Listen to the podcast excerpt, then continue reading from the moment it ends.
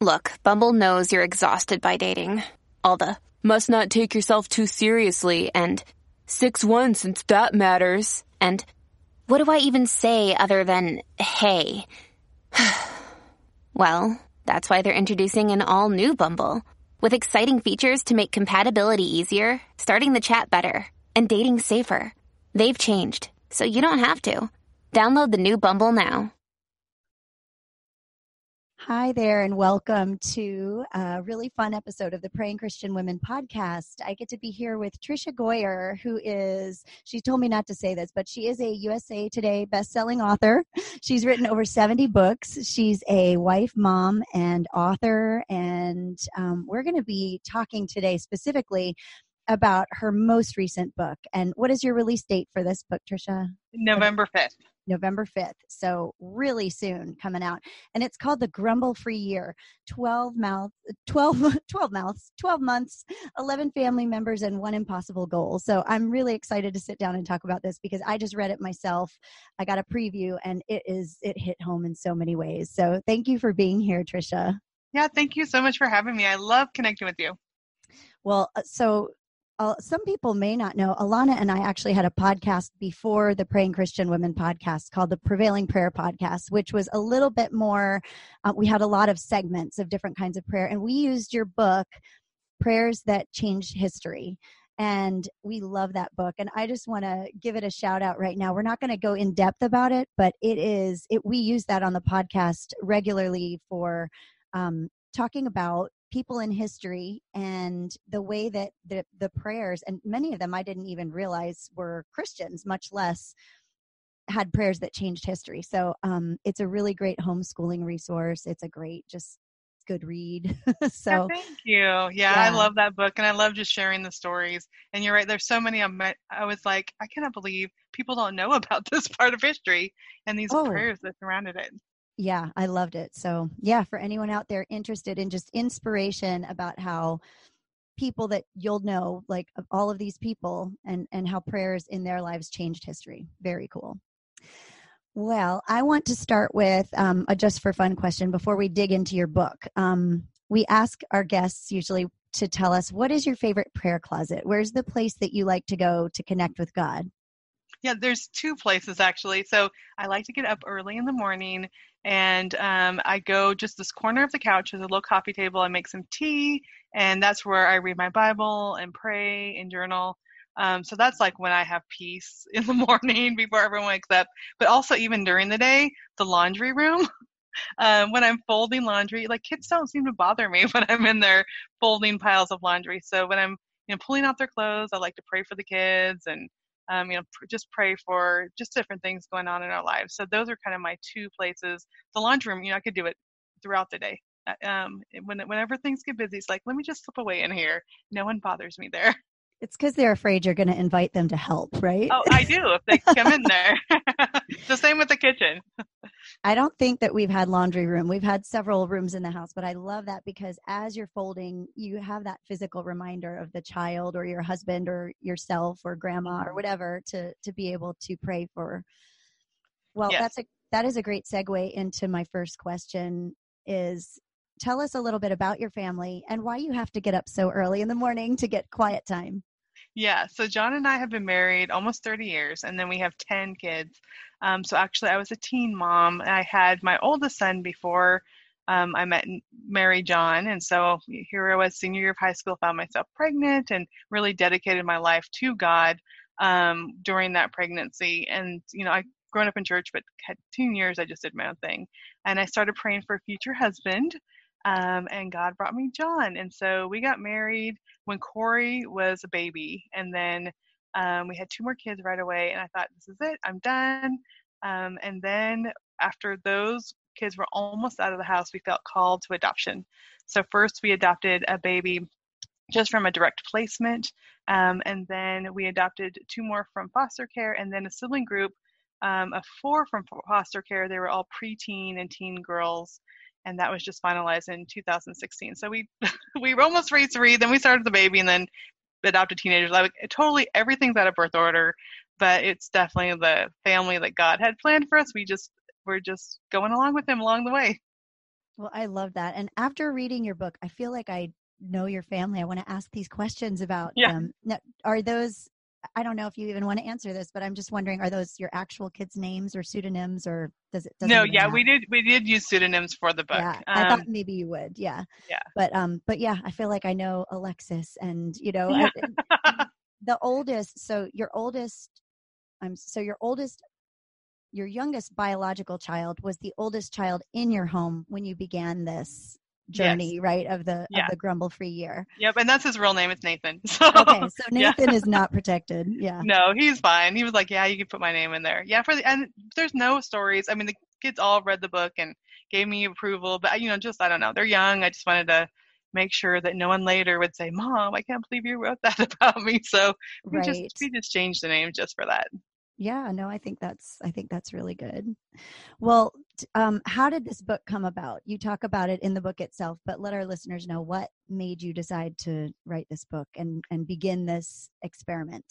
Yeah, well, John and I, um, you know, we really just kind of look at our kids and figure out like what do they need and spiritually and emotionally.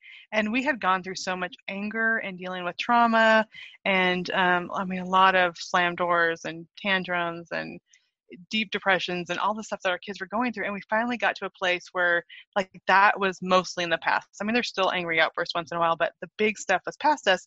But we noticed this constant grumbling um, it would just be you know everyone's discontent and every time we tell someone to or ask someone to go do their chore they'd be grumbling and we really noticed it when we were um, we went on a road trip from little rock to seattle and i was going to speak there and we took our kids and when we got there we're like okay we have to do something. Like we just been in the car for over 2000 miles with all these people and just attitudes like we just needed to work on something. And we'd been talking about this for a while. And so we said you know what if we tried to go a year without grumbling? And some kids were like that would never happen. And some kids are like yes let's do it. You know just their totally different personalities. Um but we said you know it's all something we all need to work on. Like even mom and dad and my husband ended up talking about the israelites in the desert like god had done so much for them but they were still grumbling. And it even says in there because of their grumbling i think it's num- numbers 14 because of their grumbling they did not get to enter the promised land mm-hmm. because they were so focused on what they didn't have or their daily struggles that they forgot that like God delivered them from slavery and uh, did all these mm-hmm. miracles and that just becomes us like God has brought all these kids together and he's unified us as a family and we've overcome so many big obstacles but it's the grumbling that's really getting to us and so we we told them we'd take them on a family trip if they would do it you know just to motivate them because we know a year's a long time. It's a big effort to do this and we, they're like okay they all bought in and then um, we started when we got back home we started really working on memorizing scripture and doing different things that would help them and teach them.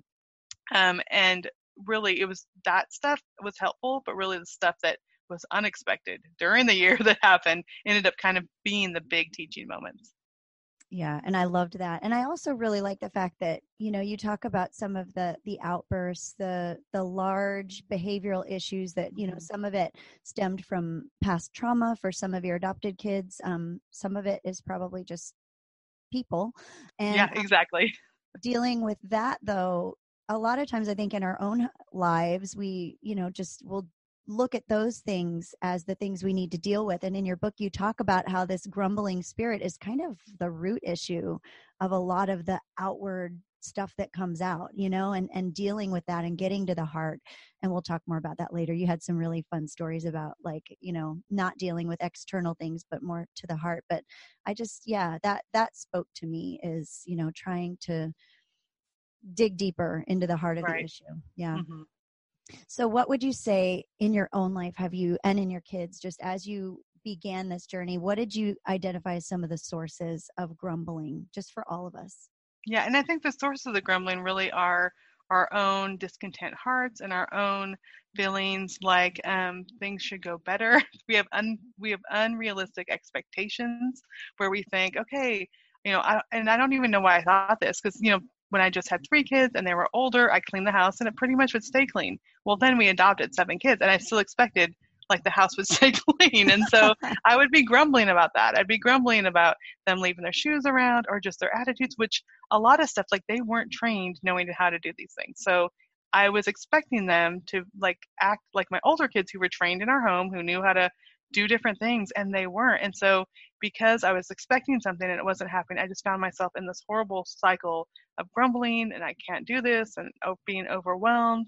And then I think with the kids, um, you know, even though they, they, a lot of them talk about praying about being adopted, now they're in a family, you still have all the dailiness and all the struggles and all the people. And so I think when we have those expect unrealistic expectations, it really um, just makes it hard for all of us to see the good in what's happening because it's always like not good enough and we're not doing enough. Yeah, I definitely agree.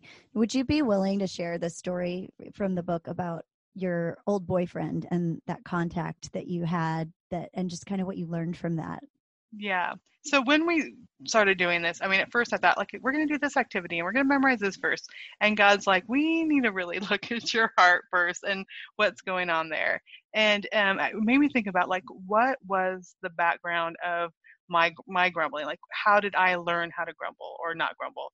And growing up my my family they weren't yelling at each other they weren't even fighting um, but it was the the grumbling like oh i wish someone would help me in the kitchen or that must be nice to go on a vacation. So it was that discontent but we're not like yelling at each other. So i just thought like this is the way we communicate. Mm-hmm. and then um, you know i'd been married years and my husband and i were having preteens and teens and i just get you know got busy with work he got busy with you know his work and we, then we had teenagers and I, I found myself in that same rut of wow i wish someone would um, you know do something for me or just feeling like i wasn't talking to my family about that like i would wish people could help me clean the house or help me cook dinner. It was just that underlying discontent was there and i didn't even realize it until out of the blue an old boyfriend ended up emailing me and it was like my very first boyfriend and you know that old whole romantic love thing you think you have when you're younger mm-hmm. and he's mm-hmm. like how are you doing i'm like fine like i'm just trying to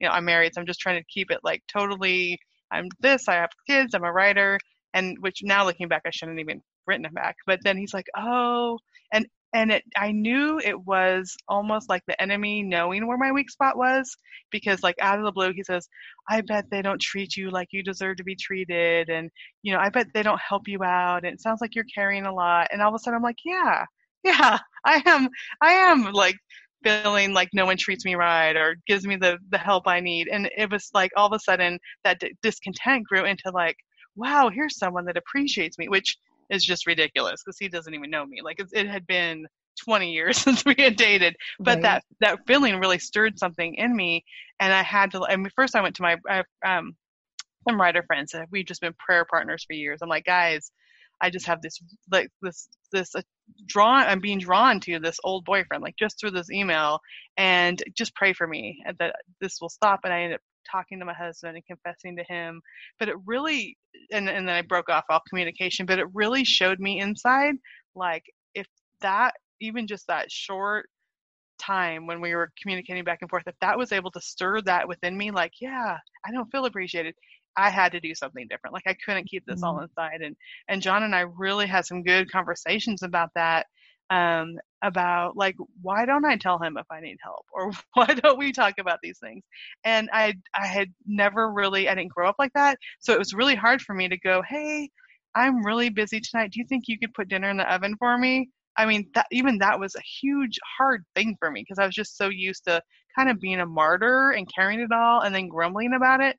So looking back, when we started this year, looking back, I realized I was kind of getting into the same habits again, where we have all these kids. I don't want to ask for help. You know, I'm just trying to do what God called me to do. But it made me realize like I need to get back to communicating with my husband, communicating with my kids about like, hey guys, I need some help here because it is a lot for one person to tackle all the kids and then writing and speaking. So um, God, as we were going through this, was just kind of like reminding me of of lessons that I needed to learn, lessons that I had learned that I needed to be reminded of, and really looking at myself and the role model I needed to be. Because I can't tell my kids, do this, um, you know, have open communication, ask for help instead of grumbling about it if I was not being a role model for them as I read your book and I got to the part about the martyr complex and all of that, I was I was speaking out loud. I was reading at that point. I was getting my oil changed, and I think I I had left, and I went into my car and I started it up, and then I I just had to keep reading, and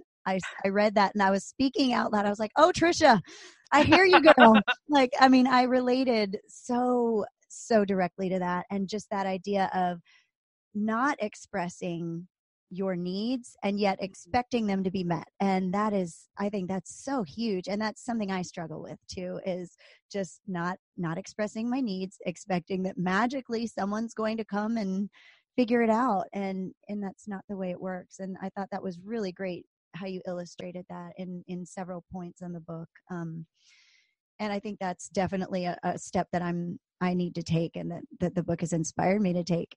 Um and i also i also really liked you talked a little bit about your husband and just how by expressing yourself and having these conversations you were able to make progress with mm-hmm. with the mm-hmm. grumbling issue but there's this other side of the coin what is what would you say is is there a difference between grumbling and just venting and being honest like what do you think that balance is like is there a difference or right where, where's the line yeah, and I think really it is the difference is what is our motivation? like, what is our mm-hmm. motivation to it? So, are we because um, you know there is times when I mean just today I'm trying to talk with my you know talk with my husband and we have kids that are dyslexic and we're trying to find good therapy for them and there's a place that we can go but it's a 45 minute drive so you know i'm like i don't know how i'm going to be able to do this with when i'm homeschooling and taking the kids there and so then he's well maybe i could ask my boss if i could go to work later and then um, in the morning and then work later that evening. So we're communicating. Like I have a need. Um, I, I, have, I need to be two places. I need to be home homeschooling some kids and another place taking kids to therapy. And so there's a need there, but it's a different thing than you know, I'm communicating a need compared to, oh my goodness, this is so overwhelming. you know, I don't know how I'm going to do this. I mean, that would be grumbling. And still, I would be letting my husband know about the problem, but it really is am, am I t- communicating to find a solution and to work with someone, or am I just trying to vent and get it out and make people feel sorry for me, or just to let those emotions out? And mm-hmm. so I mm-hmm. think there is a huge difference. Um, and even with our kids, I mean, there could be me grumbling about, okay, you never keep your room clean and blah, blah, blah, blah. Or I could say, you know what? My kids someday we're going to have their own house so i need to train them and so we're going to work on this together. I mean there's it's a completely different thing so really what are we trying to achieve? Are we trying to um, to work with someone help someone you know work together to solve a problem or are we just trying to tell let someone know how unhappy we are with the situation? Yeah, and I think what I've caught myself doing um, is that I will grumble is grumbling is kind of a, a lazy way out. Mm-hmm. Because I will I'll I'll kind of grumble or mutter under my breath to my kids, but like you said, then I'll then I'll think, well, you know what, I I can grumble and be passive aggressive about this and play the martyr, or I could train them up to do the right thing, and that's you know, and I love the exercise that you kind of um, illustrated in the book of naming the thing that you mm-hmm. are tempted to grumble about, not just ignoring it, but naming the thing you're tempted to grumble about and then flipping that coin and saying something positive. So, I don't know, can you give an example of what that might look like? Okay, now I need to think about it. I know. okay. Well, we went well even like with with chores. Mm-hmm. Um so we could say, you know, we I mean, we are overwhelmed because there's all the dishes, all laundry. So we could say, okay, the chores seem to be a lot, but we are thankful because we can work together as a team. So we could like focus on the teamwork and supporting each other and being thankful for each other instead of like just focusing um, on the chores. And so I think anything that we do, and then then also like coming up with the solution, and that was one of the things that helped me too was writing down the things that do need a change, like that oh, we do struggle. Yeah. And yes. then finding like what is one little solution that can help instead of just like your mind is like, this house is such a mess all the time. I don't know what we're going to do. My friend um, actually said, like, write down the problems on one side and then what would one solution be? Well, one solution, which is would be a chore chart. So we I ended up writing. It took me like 20 minutes. I wrote up this chore chart. I laminated it. It's the same one we've had on the wall now for three years and it has worked instead of me like just grumbling and complaining and overwhelmed all the time it's like here is a small solution towards that and sometimes the first even idea you come up with isn't the solution but once you start looking at solutions instead and let your mind just replay over and over what's wrong once you start looking at solutions your mind will start working and it's like oh well we could do this too or what if we did this um, you know when we are just stuck in that rut of complaining and grumbling, then nothing will ever change. But once we take steps to to be proactive, to think of a different solution, to be thankful for, you know, even if it's something that's a challenge challenging, then it can switch our brain over and it, it turns it to what we could be doing instead of what we're stuck in. Yeah, and in the book you kind of draw a picture of that of like your your negative thoughts about certain things literally digging a rut as they play mm-hmm. over and over and over and you just can't get out of it and so you have to flip that switch so i yeah. see like two different really valuable exercises there i think the first one is just practical of if you have a problem that bugs you that makes you grumble or tempted to grumble to make a list of those things that are really wearing you down and then divide your you know paper in half and write one solution or start thinking and then the other one pertaining to prayer, which is definitely what we want to draw out because we're a prayer podcast. Yeah. is is Thanksgiving. And mm-hmm. and I I you know, Alana has talked about with her family, they really encourage their kids. You know, one of her kids struggles with um he gets tummy aches a lot from they thought it was from maybe gluten, but he just gets stomach issues. And so when he'll pray, he'll say, you know, God, thank you that even though I have a tummy ache, um, I was able to eat such and such a thing and it was mm. really good. Or, you know, but training them to take their, I won't even say complaints, but take their, the things that bother them to God, but then also, you know, acknowledge it. Yes, but either find something positive about it or something positive instead of it or in addition to it. And I think that's that kind of Thanksgiving.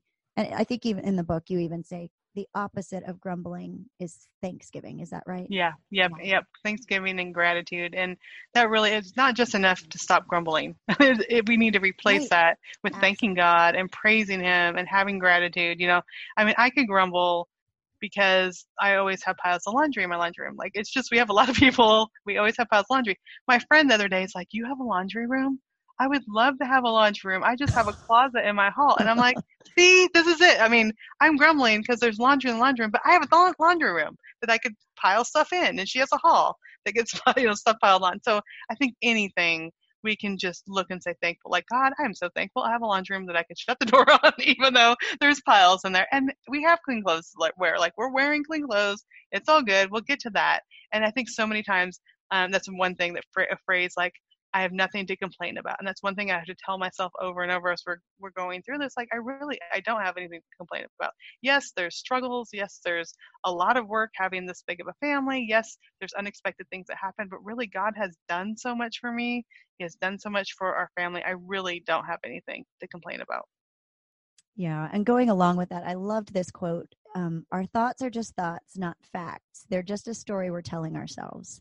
Mm-hmm. So I think those tools are ways that we can change our story. Um, how have you encouraged your kids to do that? What are some practical ways that you've been able to take what you're learning or what you have learned and help your kids to do that same thing? Has it been harder or easier than you thought?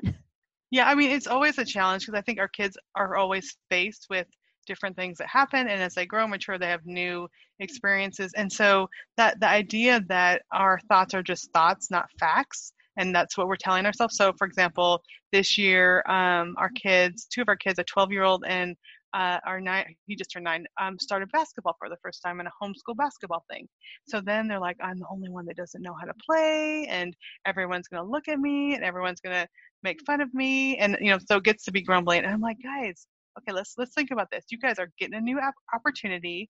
Let's think about you're going to make friends, and you are yes, you're learning, but everyone knows that, you're learning, and they're going to help you, and your coach is going to help you, and you get to learn new skills. And so, really, instead of taking it off of you know them feeling like i'm not going to do a good job it's like you have an opportunity to learn and you have an opportunity to make friends and sure enough you know just turning that around even before we go in to you know because they wanted to go but then when they get there they're like nervous like wondering what's going to happen. So really just reminding them like this is going to be a great opportunity you're going to build friendships you're going to le- learn new skills and let's focus on that. It's like okay it's not you know everyone's going to look at me and everyone's going to make fun of me which i think kids are prone to do that especially if they're nervous about something or anxious about something. I mean every stage and every age there's new things they're trying there's new things they're doing and they can kind of get stuck in that anxiety. So just helping them to turn their thoughts around to like that's not the true story. Let's let's think about how we can think about this um, in a way that we can be thankful for it instead of grumbling about it. That's great. Um another thing that I pulled out on page 28 of the book. I don't know if it'll be so I got the pre preview copy. I don't remember yeah. what it is, but is it are the pages going to be the same? I don't know because I haven't got like the final copy yet. so oh. I don't know. I'll be curious to know too. yeah, and just for anyone, okay, so I can't see. I got to get my notes out, but this is so here's a picture. This is I love this cover. I love that cover of the book. So this is a this, whoops, my pen fell out. Um, but yeah, that's a picture of the book itself, which I think is really neat. But on page, let's see, lost my place. Page 28. This this really resonated with me. The root of grumbling is desiring to feel feel powerful while truly feeling powerless. I just that resonated with me because I think back to the times when I grumble the loudest when I get the most frustrated and I feel the most paralyzed by my discontentment. And it's because I feel powerless and I really want to feel powerful.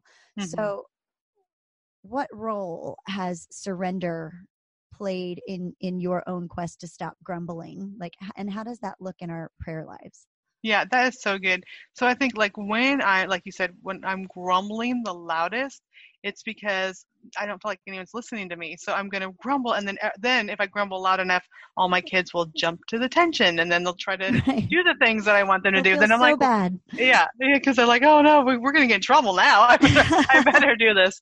But it is powerless because I'm, I'm basically manipulating them to do what I want and I'm not training them to do what, you know, to do what they need to do.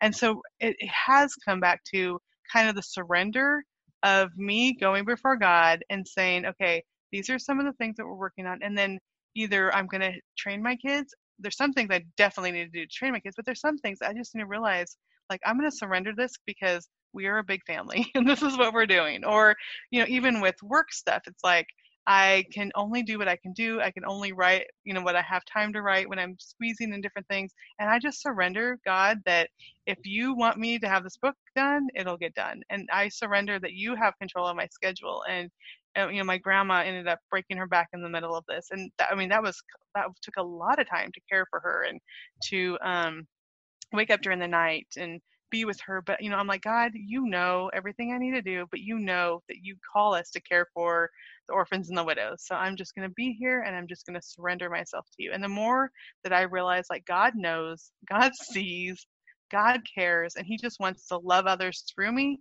then I don't get so worried about all the things. I don't get so worried about, um, you know, having my deadlines and wanting to get things done and I'm trying to make the house look perfect. It's all about God. I'm just going to love the people that you place before me. And it really, it is those times of prayer where, you know, I come and I'm feeling like, oh, there's so much to do in my life or there's so many worries that I have. And it's like, okay, God, you know it all. You know all my worries. And here you go. Just take them and then change my heart. And then I, that is like the times where I, you know, walk, get up and go about my day with so much more peace and joy, knowing like He knows, and I don't need to worry about all these things. And the things in light of eternity, like these things, often these things don't even matter when it comes to eternity and what God has for us, and just loving these kids and telling them about God, which they never would have had that, you know, if we hadn't adopted them. So it's just focusing on what really matters. Yeah. And even in your book, you describe this time where you had several offers or maybe one contract offer for mm-hmm. several books, like a multiple book offer. And you realized that you had to turn it down just because of, of logistics of life and, and kids and everything. Yeah. And you were tempted to grumble and feel sad about that. But then it turns out your grandma broke her back mm-hmm. and you need you couldn't have done it i mean it no. just would not have been able to happen and so i mean god even went before you there in that choice because you surrendered and i just i love that that was just a neat kind of we don't always get the god view we don't always right. get to see why things don't happen or or he leads us to to a direction that we don't really understand we don't always know why but in that case you did and it really yeah. proved his sovereignty Yeah, and yeah, it was a three book contract, well, three books and then a novella. And I'm mm-hmm. thinking, of course, I love writing for them. This is so fun, and it is a fun break for me. And even though I'm squeezing it in, it is like I get to explore my creative side, you know, and and get you know create characters and all that stuff. And I woke up in the middle of the night, like after you know the day before, I'd like, yes, I would love to write for you, and it was just this feeling like such a heavy burden, like you didn't pray about it, and it's a no, like, and so I literally in the middle of the night, it was just like I just knew it was a no, and I just got up and like emailed my agent and my editor, and like, I'm sorry. I know I told you yesterday I could, but I just feel like God is saying, no, I cannot do this. Yeah, and it was two months later my grandma broke my back. Like there would be no way I could have worked on those things. And just I'm so thankful that God, um, you know, is gonna. And, and I could have like said, oh, it's just my mind, or I'm just making it up, or that's not really God, you know. But just like, just I just knew it was Him, and He was saying, this is not the books, and this is not the season, and you know i'm my grandma's 90 now like how many years am i going to have with her? I don't know you know there'll be plenty of years later to write books but he gave me this opportunity to care for her and love on her during a time when she needed it.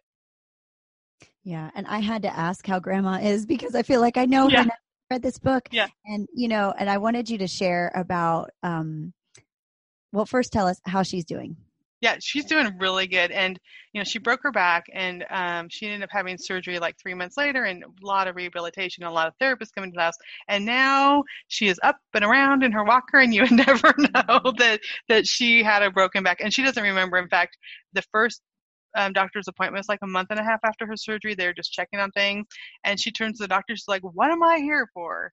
And he's like, you had reconstructive surgery on your back. And she's like, I did? Well, I don't remember. I'm fine. Can we go home now? I mean, she just, she just doesn't. And so like she can completely forgot about her broken back and all the things. And so she just putters around the house and goes. And sometimes we have a, like our, our living room and kitchen, and then there's a hall, it makes a big loop. And sometimes she'll just be walking the loop. And I'm like, she doesn't realize like it's a miracle that she's even walking right now.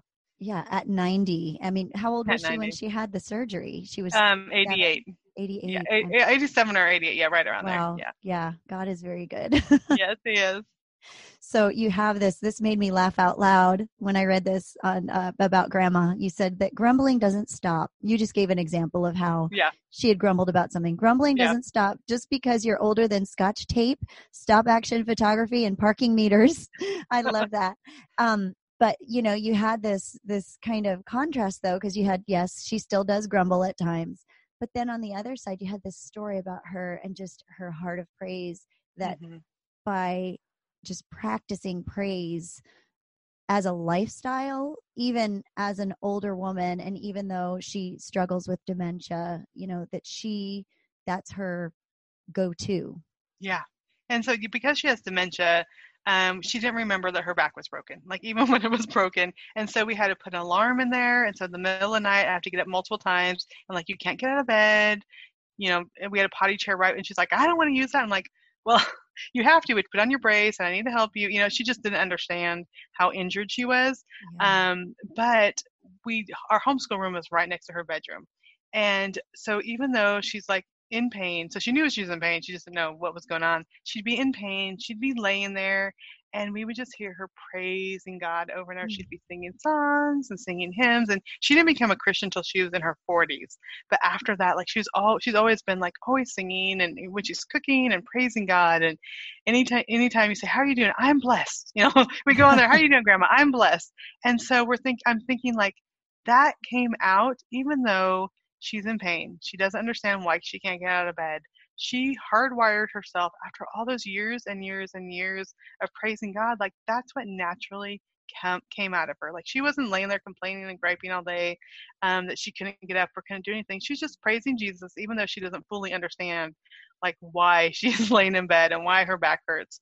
Um, it just reminded me like, and we told I told the kids, I'm like, listen to that. Like we complain because we're out of jelly for our peanut butter and jelly sandwich. And she's in there praising Jesus with a broken back. And it just reminded me like, whatever we do over and over and over again, that is going to be our natural, what we're hardwired to do later. When things get tough, that's what's going to come out. And out of her, it came praise. Like sometimes she will grumble about a little thing, but when it came down to it, like what usually comes out is praise.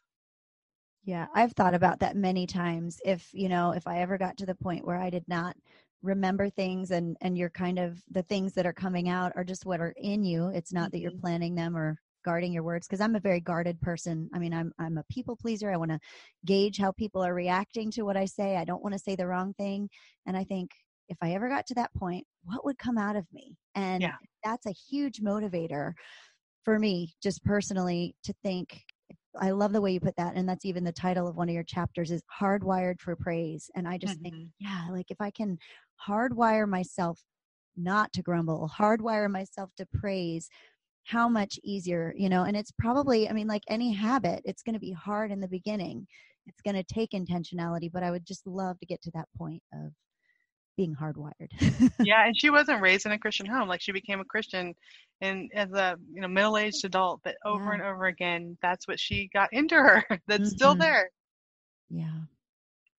Well, we touched on this earlier, but you talk a lot about how in the beginning of this project, of this year-long, you know, grumble-free year experiment, you were focusing on outward things which i mean some of the outward things were good memorizing scripture talking through you know some of the reasons we grumble and but then you got to to a point and you illustrate it kind of with the gratitude jar. Could you tell us about how you shifted from outward focus to just going straight to the heart yeah, absolutely. So, you know, when I first sat down, like, we're going to do this and we're going to keep track of it, and we're going to pay attention to all the things that we're doing to grow in gratitude, I came up with all these ideas, and one of them is a gratitude jar.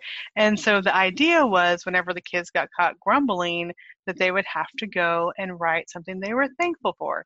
So the first time, you know, I talked to the kids about this, and they're like, okay you know, they when they didn't seem very thrilled about it. they, they're like, okay, we'll do this. Well, the first time I called one of my daughters to do a chore, she was grumbling about it. And I'm like, well, you're grumbling, so why don't you go write a gratitude? I don't want to write a stupid gratitude. And she's in a grumpy mood. And so I'm following down the stairs. Well, that's going to be two things you need to write. And by the time we got from her room into the kitchen where the gratitude jar was, she was up to nine things because she just kept grumbling about it. And I realized, like, we cannot make someone be thankful if they're in a grumbly bad mood. I mean that just doesn't work.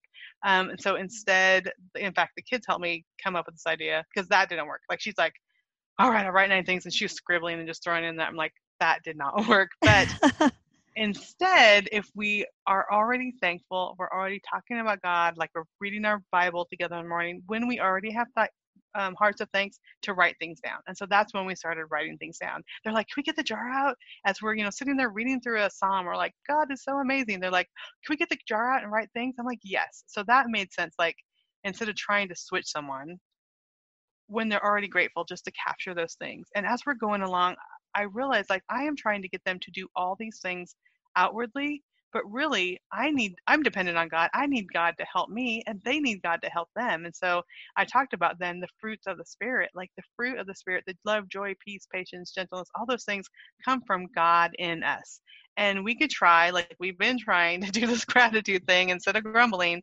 and we can only go so far but when we turn to god when we ask him to change us from the inside out when we ask him to change our heart and when we depend on him for strength that's when things change and so we would talk about that and how you know they're like i just don't know i can't do this. And we're like god can help you. And so i remember especially one girl every morning when we had a little prayer time, prayer time she would start praying for the fruit of the spirit in her that god would change her heart and would make her want to do the right things and help her to do the right things. I'm like that is it like all through life we're going to be facing stuff we're going to be facing challenges like someday they're going to be out of my home and i'm not going to be there to sit there and remind them okay we don't grumble or remind them about different things but they can if they learn now to depend on god's spirit to help them like that is going to be the true place where their heart's going to be able to transform and they are going to be able to do these things which aren't possible in our own strength yeah and that's that is such a I don't know. It's just such an important thing to remember is they're not going to have necessarily the structure of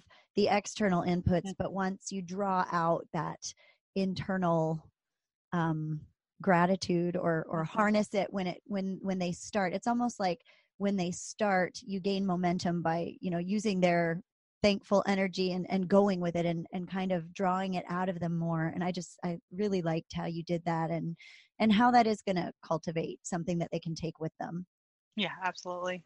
Yeah um, can you talk about the contrast. You talked a little bit about Christmas and how difficult it was transitioning from for your kids that were adopted, transfer transitioning from the foster care system Christmas gift situation to the adoption gift situation and then kind of like contrasting that to the gratitude Christmas that you talk about when grandma had just gotten back from the hospital. Yeah. So one thing, I mean, foster care is not fun, and our girls were in foster care for eight years, and they've been in shelters. They've been in, they've been separated. They've been moved around. They've been in homes. They had a failed adoption. They lived in a children's home, which is like almost like an orphanage with in different cabins. I mean, they've been through all different things, and so it's a hard way to grow up when you have so much change all the time. But the one thing that really i guess was the benefit is at christmas they really got spoiled because a lot of people a lot of organizations um, that's the time that they want to draw kids names and do different things for them. So the kids were used to at christmas they'd be able to have a list. So they wanted a new kindle a new ipod new headphones a sleeping bag suitcases this doll i mean they would make a list and pretty much through the different organizations they would get everything they wanted on the list and so now we've, you know, adopted all these kids. Um, first of all, they cost a lot of money just caring for them. Right. And so they gave me the list. I'm like, um, you know, you're not going to get all the things on this list, right? Sorry about that. And they were kind of shocked, like, what do you mean? We're not going to get all the things. I'm like, you might get like one or two of these things, but we have a big family and we have a lot of people we're buying for. And so that was, you know, kind of a shocker for them. And they said, um, well, can you call DHS and still see if we get presents for them? I'm like, you're not going to get presents. But they kept pounding me. And finally, I ended up calling, and they're like, social workers, like, no, they're yours. Like, they don't get presents from us anymore. I'm like, I told them that, but they just, just insisted. Checking. Just yeah. checking. Um, and so, plus, this was also the year that grandma in, injured herself, and I was at the hospital. So I was up there with her, you know, five days. I had people helping me with the kids, and so I'm not even doing the shopping and doing everything that's normal. And I remember, you know, before the, the first year we had them, almost like after they open the presents, they're like, "Is that all? like, you know, this is all we got." And I'm like, "Hey guys, I mean, this is all we can afford." But mm-hmm. that year, it was the next year that they're like, "Grandma's home. We know you've been busy. It's okay." And they were just so thankful that we were all together and that Grandma was home and she was okay, and I was, you know, back with her from the hospital. That they did have gratitude, and that that just goes to show, like, first of all, that we'd been working on being grateful and we'd been you know talking about it that they were starting to see and, and they were starting to see also the benefits of like we're in a family now and this is all mommy and daddy can afford instead of no you know just having this list of things. So i think all of us were growing in gratitude in different ways and just having our home it was like okay we feel okay even though we don't have those pile of gifts that we used to get. We have grandma here we have mom's back you know from the hospital and we have each other and i think that really began to show up during that year yeah, and in that year, I mean, you early in the year you had, you know, you got off to a good start, but then when your grandmother got got injured and and then in the hospital, you had said you did not you didn't have time to work on gratitude yeah. as, uh, intentionally and yet God knew, he heard your heart to bring gratitude to your family and it's like you said that christmas you just realized i, I hadn't been able to bake like before yeah. we didn't have all the traditional you know bells and whistles and and yet god had blessed you and blessed your efforts at, at yeah. cultivating gratitude just without you having to do a thing and i loved that that was you know just just a reminder to us that that it's not um you know there are these hard things that we want to tackle and when we lay them at God's feet, it, it might not come back in the way we think, but He knows our hearts and He's going to bless us and bless our, our efforts to become more like Christ and, and yeah. to offer that to our families. So, absolutely. Yeah. So, this other thing, I think I was talking out loud at home at this point in the book saying, Tricia, like, do you have video cameras in my house? you said um, your kids had a build a bear incident and you don't have to go through that whole thing i think people need some really fun stories to to read in the book for themselves there's this really really neat story but but you quoted to them just remember true character is shown when we're tired or disappointed. And boy can i that hit so hard because i i had just had an incident where I was really short with the kids and I was tired. Mm-hmm. And I even remember it crossed my mind like, you know, being tired is not an excuse to to allow these words to come out and to allow this grumbling and this attitude to come out. And I just reflected back on that and thought it it is true. Like true character is shown when things aren't going great. Um you had a lot of sleepless nights with your grandma um, getting up with that alarm more than a newborn's mm-hmm. mom probably would have gotten up with a child. And so, can you share some of those struggles with extreme fatigue and and how just what advice you would give women that are in the same boat with either um, sleepless nights from newborns or aging parents or or chronic illness or pain like how do you how do you do it yeah and i think that is so hard and the moment that you're talking about, it is like everyone's tired, everyone's exhausted. Like we had a right to grumble. But in that moment, I'm like, okay, we could turn this around. It's like in my mind, I thought if I grumble about the situation, everyone's going to have a meltdown.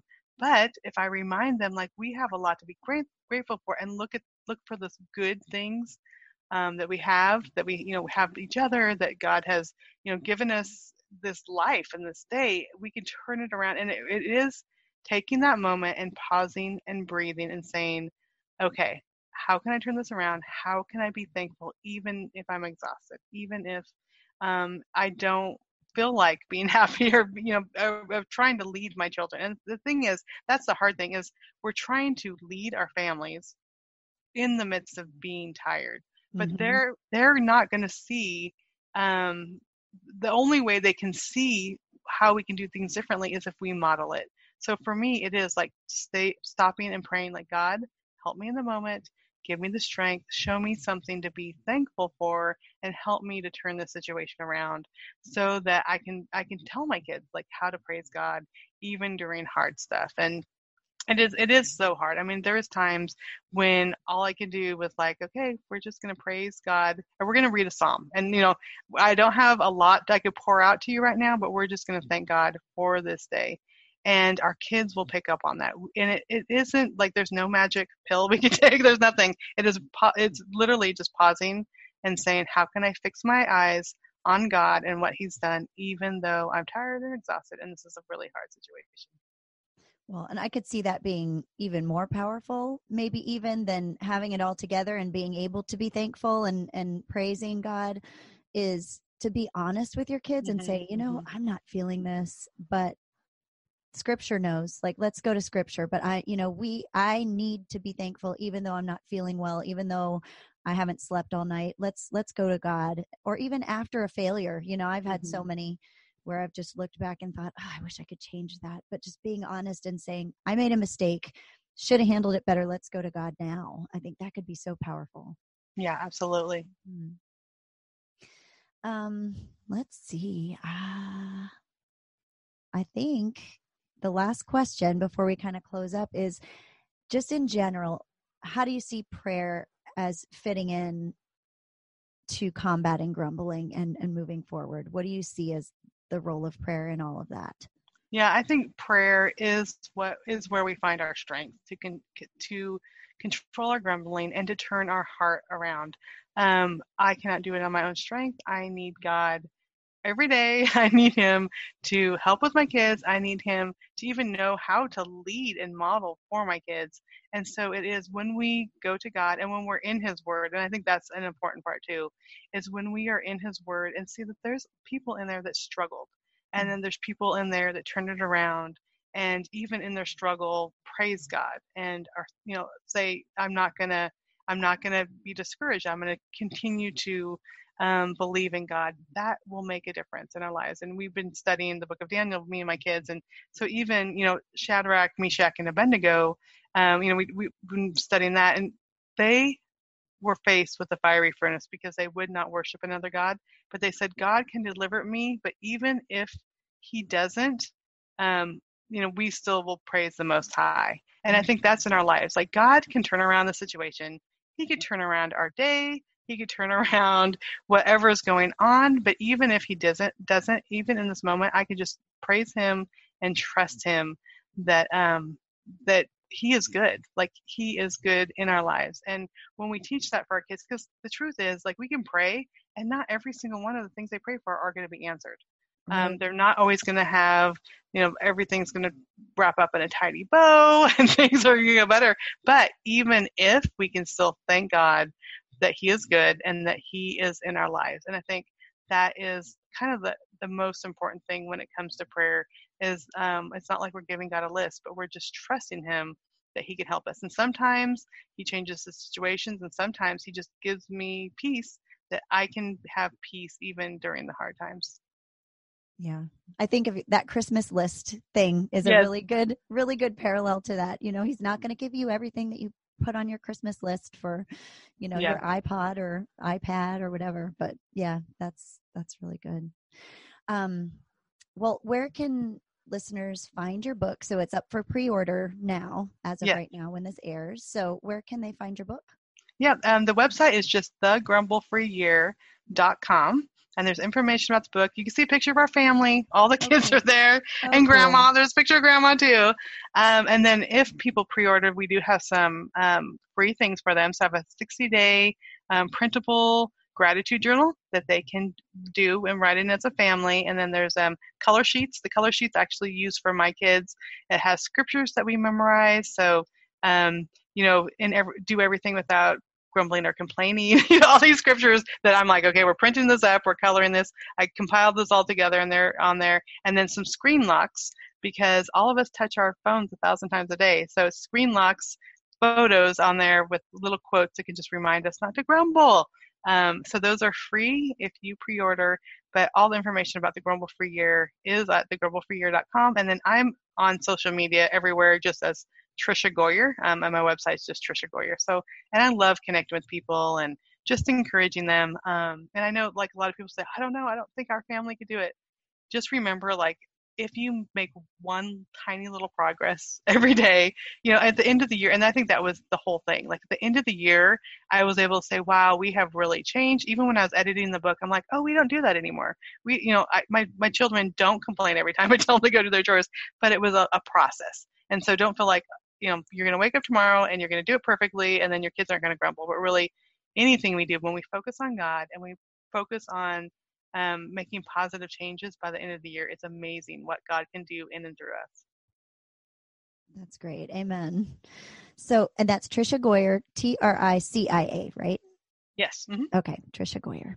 Um, well great. Well how can we i'm going to close us with prayer and i'm going to pray for you. So how can we be praying for you today tricia yeah, I mean, our, our current struggles are um, our three youngest kids have dyslexia, and so just finding the right therapy and the right help. You know, I've been a homeschooling mom for many years, and I'm you know at the point where I'm like, I don't know what to do, and get the right therapist and stuff. So we would just love prayer for that. Okay, well, let's pray. God, we just thank you so much for this time to get together. We thank you for Tricia and her willingness to go through this year long experiment um, that that is going to benefit so many people. Lord, I just ask that you would bless her, that you would bless her writing, bless her family and her marriage. And we just pray, Lord, that you would lead her to exactly the right resources that she needs to help her kids with dyslexia and that you would encourage those kids too, God. I pray that they would have hope, that they would have joy as they tackle this obstacle um, we just pray your blessing over their family, God. And we pray for grandma that you would help her to just continue to praise you and continue to have joy and, and preserve her health. And we just thank you so much for that pretty much miraculous healing of her back and her surgery. In Jesus' name, amen. Amen. Thanks, Tricia, for being Thank you. Jamie. Thanks for joining us on today's episode of the Praying Christian Women podcast.